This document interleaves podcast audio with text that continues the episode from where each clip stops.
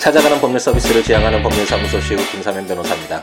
115번째 함께 있는 민법을 시작해 보도록 하겠습니다. 어, 굉장히 많이 늦어졌네요. 한 일주일 정도 어, 지난 시간에 에, 에, 강의를 올린 뒤 한 일주일 정도의 시간이 지난 것 같은데 한 2, 3일에 한 번씩은 꼭 음, 올리곤 했는데 이번에 많이 늦어졌습니다.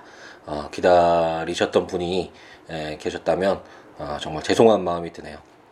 어, 이것저것 여러 가지 이제 좀 음, 제가 예전에 어, 이 함께 있는 민법을 시작하면서 말씀드린 적도 있었던 것 같은데 이제 에, 더 이상 어떤 뭐 기존의 어떤 관습들 그리고 다른 사람들이 에, 어떤 바라보는 그런 시각에 맞춰서 사는 것보다는 어, 스스로 하고 싶고 해야 하고 할 수 있는 것들 이런 것들에 충실히 하면서 어, 내 삶을 한번 어, 내가 책임질 수 있도록 행복하게 내 기준에 따라서 한번 어, 채워가 보도록 노력하겠다. 아, 그 함께 있는 민법이 이 녹음을 하는 것도 아, 그런 어떤 행동의 일환이다라고 설명 어, 말씀을 드렸던 적이 있었던 것 같은데 그러다 보니까 아, 여러 가지 어, 하고 싶은 일들이 참 많고 또 변호사로서의 그 직업도 어, 충실히 그 의무도 이행해야 되기 때문에 그 과정에서 좀 에, 시간이 약간 또 지체되는 에, 그런 어떤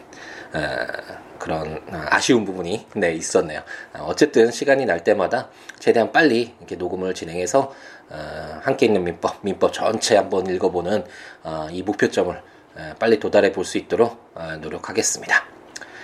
제가 이번 주에, 아니, 저번 주 일요일에 이제 하고 싶었던 것 중에 하나가 제가 노래를 굉장히 좋아하거든요. 노래 부르는 걸 좋아하는데 예전에 한참 막 힘들어 했을 때 그런 그런 슬럼프를 벗어날 수 있게끔 저를 아, 그래도 도와줬던 것이 아, 역사 공부와 이런 음악이었는데 그때 한창 기타를 배우면서 기타 치면서 아, 노래 부르고 또 음악도 작사 작곡 해보고 막 그래서 테이프에 녹음을 해서 음반도 네 허접한 음반이지만 그런 음반도 4집까지 만들었던 그런 경력을 가지고 있는데 어쨌든 음악을 좋아함에도 그런 것을 할 수 있는 기회가 없어서 아, 일요일에 정말 용기를 내서 아, 소규모 무슨 가요제가 있더라고요. 그래서 거기에 참석했는데 어, 나름대로는 최선을 다하고 어, 정말 재미있게 즐기면서 잘 불렀다고 생각했는데 어, 예선에 탈락을 해서 본선에 진출하지는 못한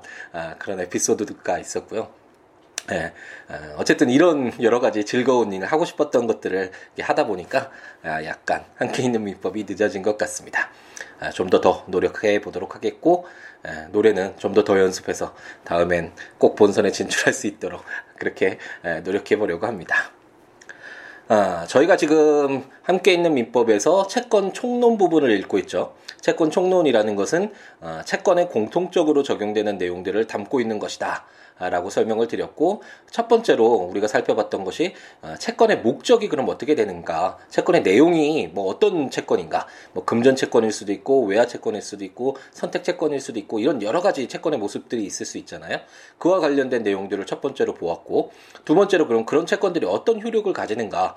아, 특히 어, 채무자가 자기의 채무를 이행하지 않았을 때 어, 채권자는 그 채권의 효력으로서 어떻게 권리를 행사해서 자기의 채권을 어, 반환받을 수 있을 것인가 와 관련된 주된 내용이 그런 것이었죠. 어, 그런 것을 담고 있는 채권의 효력 부분을 읽었고 그리고 채권의 효력으로서 독특한 두 가지 제도를 한번 어, 읽어보았었죠.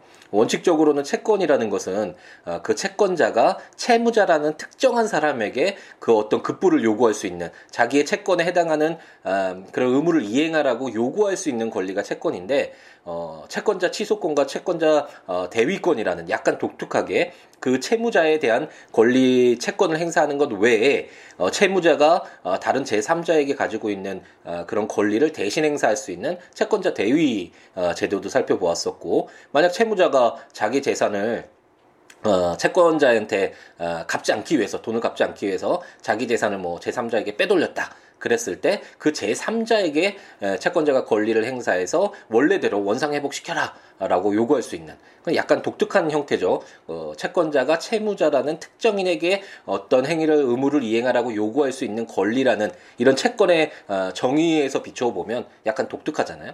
이런 채권자 취소권과 채권자 대위권 제도도 어, 채권의 효력 부분에 있었습니다. 그리고 이제 저희가 읽기 시작한 것이 어, 세 번째로 채권 총론에선 세 번째 주제가 되겠죠. 어, 채권자가 여러 명 있을 수도 있잖아요. 채무자도 그렇고 채권자와 채무자가 1대1인 경우가 뭐 어, 더 많고 뭐 일반적일 수는 있지만 어, 여러 명의 채권자와 채무자가 있을 때 그럼 이들 사이의 권리 의무 관계는 어떻게 규율할 것인가? 가 문제될 수 있을 것이고 어, 그와 관련된 수인의 채권자 채무자 규정들을 어, 지금 저희가 어, 읽고 있습니다.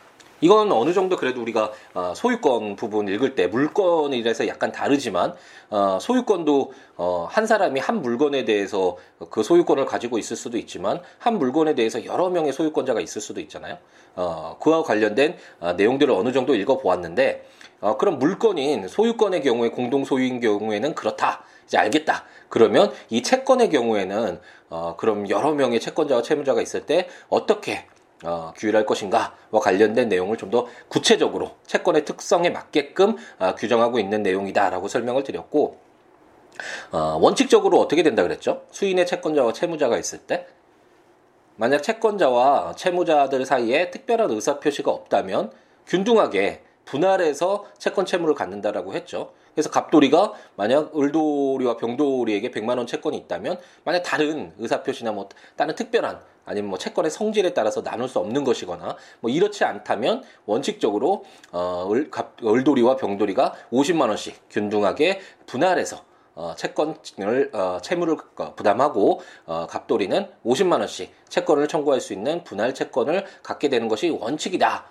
라고 설명을 드렸고요. 그럼 이제 원칙이 있으면 예외가 있겠죠. 그 예외로서 어, 채권이 이렇게 50만 원, 50만 원씩 나눌 수 없는 불가분일 때 어떻게 법률 관계를 규율할 것인가와 관련된 불가분 채권 채무 관계와 관련된 규정들을 어, 읽어보았고 그리고 이제 채권자를 좀 더 보호해 주려는 취지에서 이렇게 분할을 하다 보면 갑돌이가 을돌이에게 50만 원 청구할 수 있고 병돌이에게 50만 원 청구할 수 있는데 만약 을돌이가 경제적 사정이 나빠서 50만 원을 갚을 수 없는 그런 상황에 처해 있다.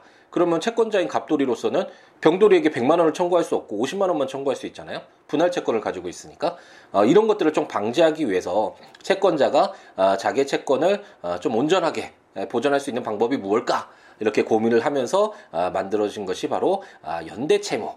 다라고 어, 설명을 드렸던 것 같습니다. 그런 시각에서 그러니까 바라봐야 되겠죠. 어, 채권자에게 어, 어느 정도 유리하도록 연대라는 건 이렇게 묶는 거잖아요.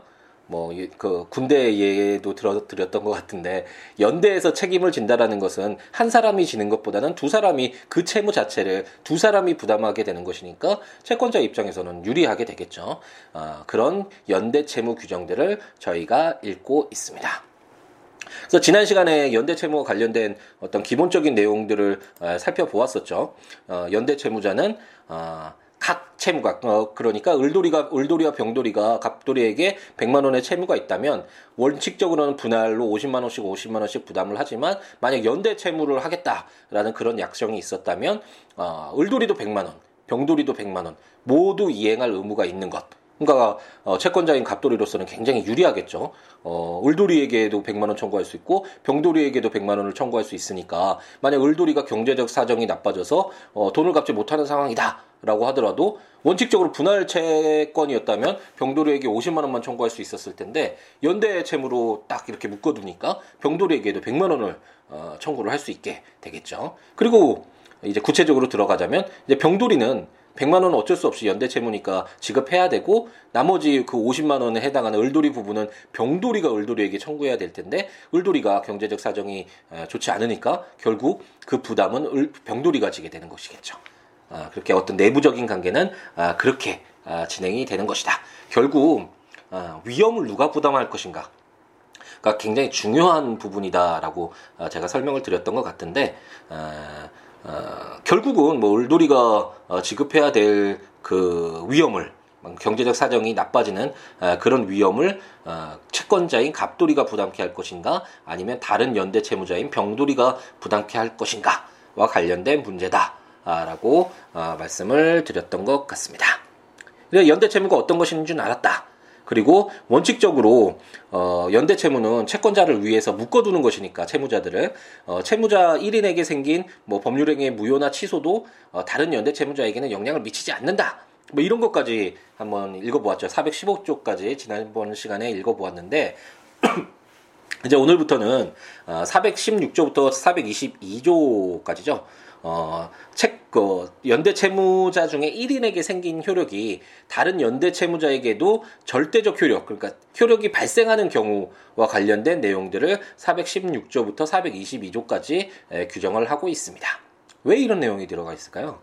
에, 저도 사실 뭐 공부할 때 굉장히 좀 어렵게 느껴지고 이런 규정이 왜 있을까 이렇게 한번 진지하게 고민을 사실 해볼 수도 없었겠지. 이렇게 공부 시험 준비를 하다 보면 아, 좀 조문에 대해서 깊게 한번 이해를 해보거나 왜 이런 조문들이 있을까 아, 그런 고민을 아, 사실상 할 수가 없잖아요. 그랬었는데 아, 이제 뭐 어, 여러 가지 법률 실무들을 그러니까 변호사로서 아, 이제 몇 년 동안 뭐 몇백 차례 이런 사건들을 담당하면서 어, 좀 바라보는 시각도 어, 좀 달라져 어, 달라지게 되고 아, 그리고 특히 뭐 이런 함께 있는 민법 하면서 어, 그 전자책 제가 발간을 하고 있잖아요. 그 전자책을 쓰면서 어, 이런 조문들에 대한 설명을 어, 덧붙여 덧붙이다 보니까 어, 한번 더 생각을 해보고 이런 조문들이 왜 있을까, 왜 여기에 규정되어 있을까 이런 내용들을 어, 좀더 그래도 어, 입체적으로 살아있게 생동감 있게 어, 좀 고민해 볼 수 있는 그런 시간은 되는 것 같습니다. 왜 이런 게 있냐면 여러 명의 채무자들이 있잖아요. 근데 이 여러 명의 채무자와 채권자들 사이에서 각계적으로 여러 가지 변동사항이 발생할 수가 있을 것입니다. 분할 채권 채무 관계에서는 이런 게 문제가 안 되겠죠. 그냥 균등하게 자기 부담 부분만 어, 이행하고 그 부담 부담 부분만 청구하면 되는 것이니까 특별히 문제될 수가 없을 텐데 이런 연대 채무와 같이 어, 채무자들을 묶어 두었으면 묶어 두었지만 채무자가 여러 명 각각 별개인 것은 맞잖아요. 그럼 채권자와 그 각 채무자들 사이에서 연대 채무자들 사이에서 여러 가지 어, 변동사항이 발생할 수 있, 있는데 그럴 경우에 그, 그 연대 채무자 중 1인과 채권자 사이에 발생한 어떤 이런 변동사항을 다른 연대 채무자에게도 영향을 미쳐서 아예 연대 채무 자체 내용을 바꿀 것인가 아니면 그 아예 그냥 뭐 아무런 영향을 미치지 않는다라고 해서 어, 그냥 무시를 할 것인가 뭐 여러 가지 그런 입법 태도가 있을 수 있잖아요. 그래서 아까 제 415조에서 아까 설명드린 것처럼 연대 채무는 채권자를 위해서 채무자들에게 그 채무 전체를 이행할 수 있게끔 이렇게 묶어두는 제도니까 원칙적으로는 개인에게 발생한 뭐 법률행위의 무효나 취소나 이런 사유가 다른 연대 채무자에게 영향을 미치지 않는 것이 아, 원칙이라고 할 수 있는데 이제 416조부터 422조까지는 어, 채권자와 연대 채무자 중 1인 다른 다른 사람들 다른 연대 채무자들 놔두고 어떤 1인 사이에 어떤 변동 사항이 생겼는데 그런 변동 사항을 다른 연대 채무자에게 영향을 미치게 하더라도 어, 특별히 채권자에게 너무나 뭐 가혹하게 아, 너무 어, 채권자를 보호한다는 그런 취지에서 벗어나는 그런 내용이 아닌 에, 경우라고 생각을 하시고 어, 접근하시면 될 것이고 그렇기 때문에 제목도 어, 절대적 효력 그래서 뭐 어, 오늘 읽게 될 416조는 이행 청구의 절대적 효력이고 어, 417조는 경계의 절대적 효력, 제 418조는 상계의 절대적 효력 이렇게 해서 어, 채권자와 연대 채무자 중 1인가 이행 청구나 경계나 상계나 이런 어떤 변동 사항이 발생했을 때 이런 효력도 다른 연대 채무자들에게 아, 영향을 미치게 된다. 그런 사유들을 416조부터 아, 422조까지 규정하고 있다라고 생각하시면 되겠습니다. 그럼 이런 바탕 하에서 한번 이제 접근을 해보죠. 제 416조는 이행 청구의 절대적 효력이라는 제목으로 어느 연대 채무자에 대한 이행 청구는 다른 연대 채무자에게도 효력이 있다. 어, 이제 어느 정도 이해가 되시죠? 어느 연대 채무자 중 1인에게 예, 관련된 채권자와 그 1인과 관련된 어, 그런 어떤 법률 효과가 어, 다른 연대 채무자에게도 효력이 있는 경우인데 이행 청구가 뭐죠? 뭐 쉽게 얘기해서는 채권자가 채무자에게 어뭐 100만 원 채권이 있으면 나 100만 원 빨리 돈 갚아. 이게 바로 이행 청구잖아요. 이런 이행 청구를 했을 때 어, 어, 어, 저희가 한번 어, 읽어보았었죠. 그 채권의 효력과 관련된 내용에서 어, 채무자가 어, 채무 불이행하는 형태 중에 이행지체, 이행불능, 불완전이행 이런 것들이 유형이 있다고 말씀을 드렸고 특히 우리가 규정을 통해서 많이 읽어봤던 게 이행지체잖아요. 그리고 이행 청구를 했을 때 이행 청구를 했음에도 불구하고 채무자가 이행을 하지 않으면 그것이 바로 이행지체라고 말씀을 드렸는데 이처럼 이행 청구를 한다는 것은 어, 채권자로서는 어, 채무자에게 어, 너 이제부터 너 그 지금 이행 지체가 됐으니까 좀 더 엄격한 책임을 물어야 돼라고 할 수 있는 이런 게 좋은 효과가 발생을 하는 것이잖아요. 어, 그렇기 때문에 만약 갑돌이가 음, 어, 을돌이와 병돌이 연대 채무자라고 했을 때 갑돌이가 채권자로서 을돌이에게만 이행 청구 빨리 네가 갚아야 되는 100만 원 갚아라고 하는 이행 청구를 했다면 그리고 이행 청구 이후에는 어, 을돌이는 이행 지체에 빠지게 되잖아요. 그렇다고 했을 때 이 이행 지체에 빠지는 효과를 병돌이 다른 연대 채무자인 병돌이에게도 미치게 할 것인가가 문제될 수 있는데 이런 효력을 미치게 하는 게 채권자인 갑돌이에게 전혀 불리한 것이 아니겠죠. 어, 그렇기 때문에 제 416조는 어, 어느 연대 채무자에 대한 이행 청구, 갑돌이가 을돌이에게 이행 청구를 했을 때 다른 연대 채무자인 어, 병돌이에게도 어, 그 이행 청구의 효력이 어, 인정된다, 발생한다라고 규정을 하고 있습니다. 이런 시각에서 이제 422조까지 계속 읽어나가면 되겠죠. 어, 두 개의 조문만 더 읽어볼까요? 제 417조는 경계의 절대적 효력, 효력이라는 제목으로 어느 연대 채무자와 채권자 간에 채무의 경계가 있는 때는 때에는 채권은 모든 연대 채무자의 이익을 위하여 소멸한다라고 규정하고 있습니다. 근데 좀 어려운 부분이 어, 이제 읽게 되면 뭐 경계나 상계나 이런 부분들이 도대체 뭐냐? 경계는 뭐고 상계는 뭐냐? 어, 처음 들어보시는 분도 있, 겠죠? 어, 그 이제 나중에 어, 채권 총론에서 읽게 되는데 마지막 채권 총론의 마지막 내용이 이제 채권이 어떤 목적해서 어떤 효력이 있고 수인의 채권자 채무자가 있을 때 어떻게 되고 채권을 양도했을 때 어떻게 되고 채권이 아, 뭐 그 어, 인수했을 채무를 인수했을 때 어떻게 되고 이런 내용들이 이제 나온 뒤에 마지막에 뭐가 있을 수 있죠? 뭐 모든 현상이 그렇지만 어떤 게 발생을 하면 그것이 현상이 유지가 되다가 나중에 소멸을 하겠죠.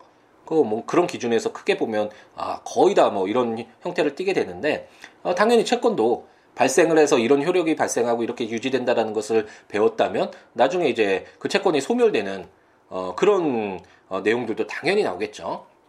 이제 나중에 어, 채무의 소멸과 관련된 내용들 어, 중에 이제 경계나 뭐 상계나 면제나 이런 내용들이 이제 나오게 되는데 어, 이제 그 내용들은 그럼 경계가 무엇이냐와 관련된 내용은 이제 나중에 그 채무가 소멸되는 그런 내용들을 담고 있는 규정들을 읽을 때 자세히 한번 보도록 하고 쉽게 생각해서 경계는 바꾼다라는 거잖아요.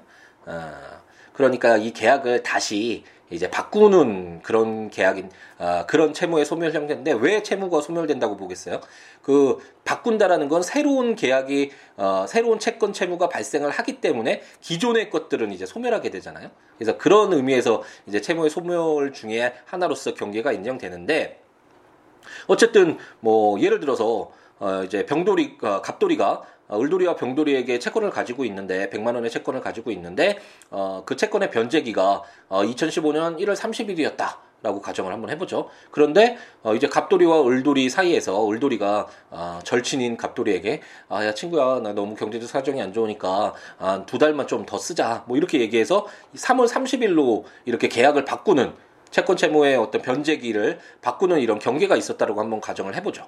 이럴 경우에 그럼 병돌이는 1월 30일에 돈을 연대 채무를 부담해야 되는지 3월 30일에 이행해도 되는 것인지 이게 궁금할 수 있잖아요. 의문이 들 수 있잖아요.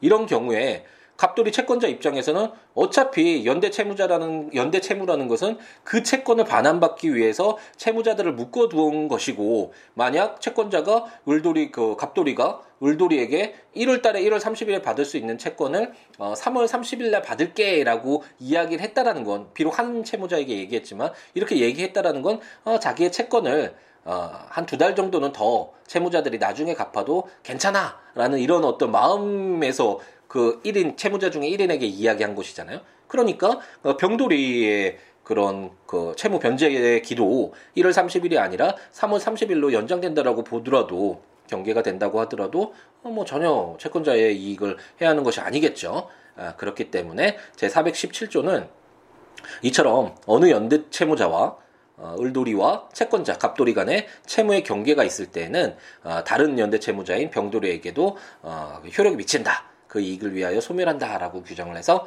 여기서 소멸한다라는 건 1월 30일에 갚아야 되는 100만 원의 채무가 소멸한다는 얘기겠죠. 3월 30일에는 또 갚아야 되겠죠. 아예 100만 원을 갚지 않는다는 건 아니니까 아, 그런 내용이다라고 이해를 하시면 되겠습니다.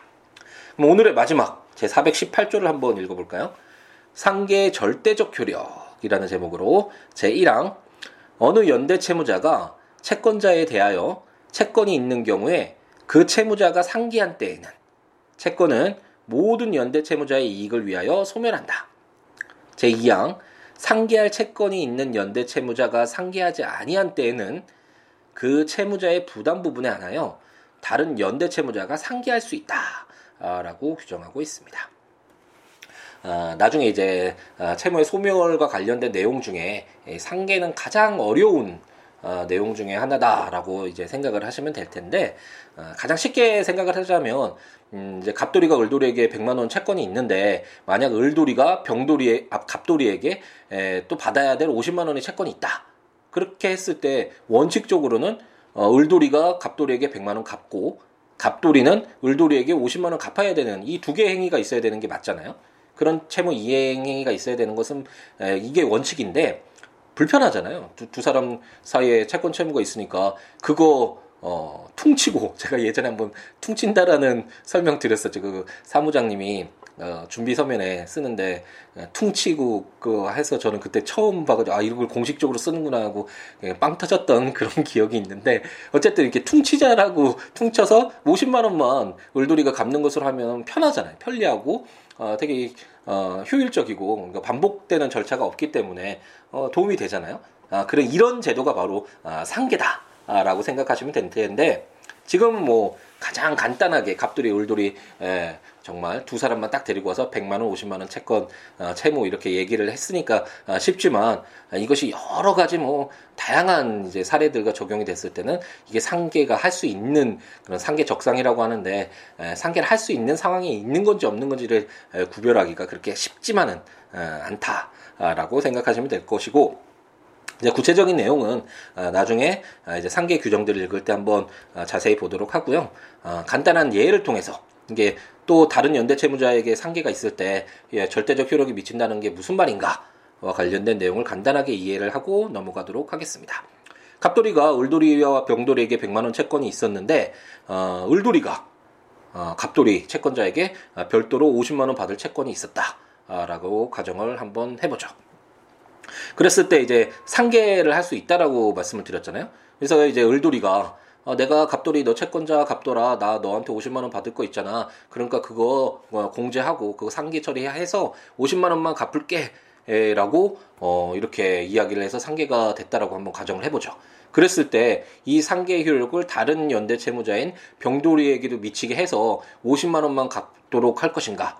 아니면 어 100만 원 그 병돌이는 100만 원 그대로 있는 것으로 볼 것인가가 문제될 수 있잖아요. 근데 어쨌든 어, 갑돌이로서는 어, 100만 원의 이익만 취하면 되는 것이고 갑돌이가 을돌이에게 갚아야 될 50만 원을 갚지 않았다라는 건 그 50만 원 이익이 이미 충족이 된 것이잖아요. 그렇기 때문에 다른 연대 채무자에게도 50만 원으로 줄어든 그 채무 채무가 있다라고 가정을 해도 뭐 크게 문제될 것은 없겠죠. 그렇기 때문에 제 418조도 이렇게 어, 상계 어떤 어느 연대 채무자와 채권자 사이에 상계가 있으면 그 상계 효력이 다른 연대 채무자에게도 효력이 미친다라고 규정을 하고 있다라고 생각을 하면 되겠습니다.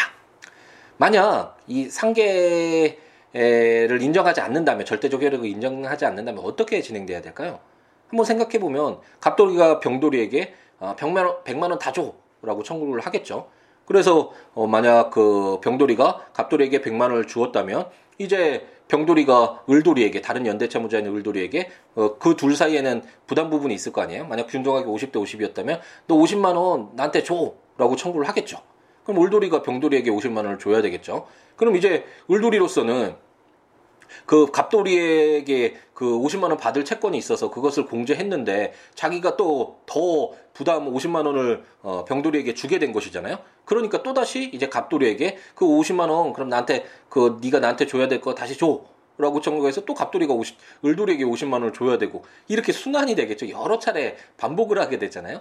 그러니까 이런 것들을 어, 없애기 위해서 어, 바로 어, 간단하게 아, 갑돌이와 을돌이 채권자 채무자 사이에 아, 상계가 있다면 병돌이에게도 그 상계의 효력이 미쳐서 100만 원의 채무가 50만 아, 원의 채무만으로 어, 줄어든다라고 규정하고 있다라고 생각하시면 될 것입니다.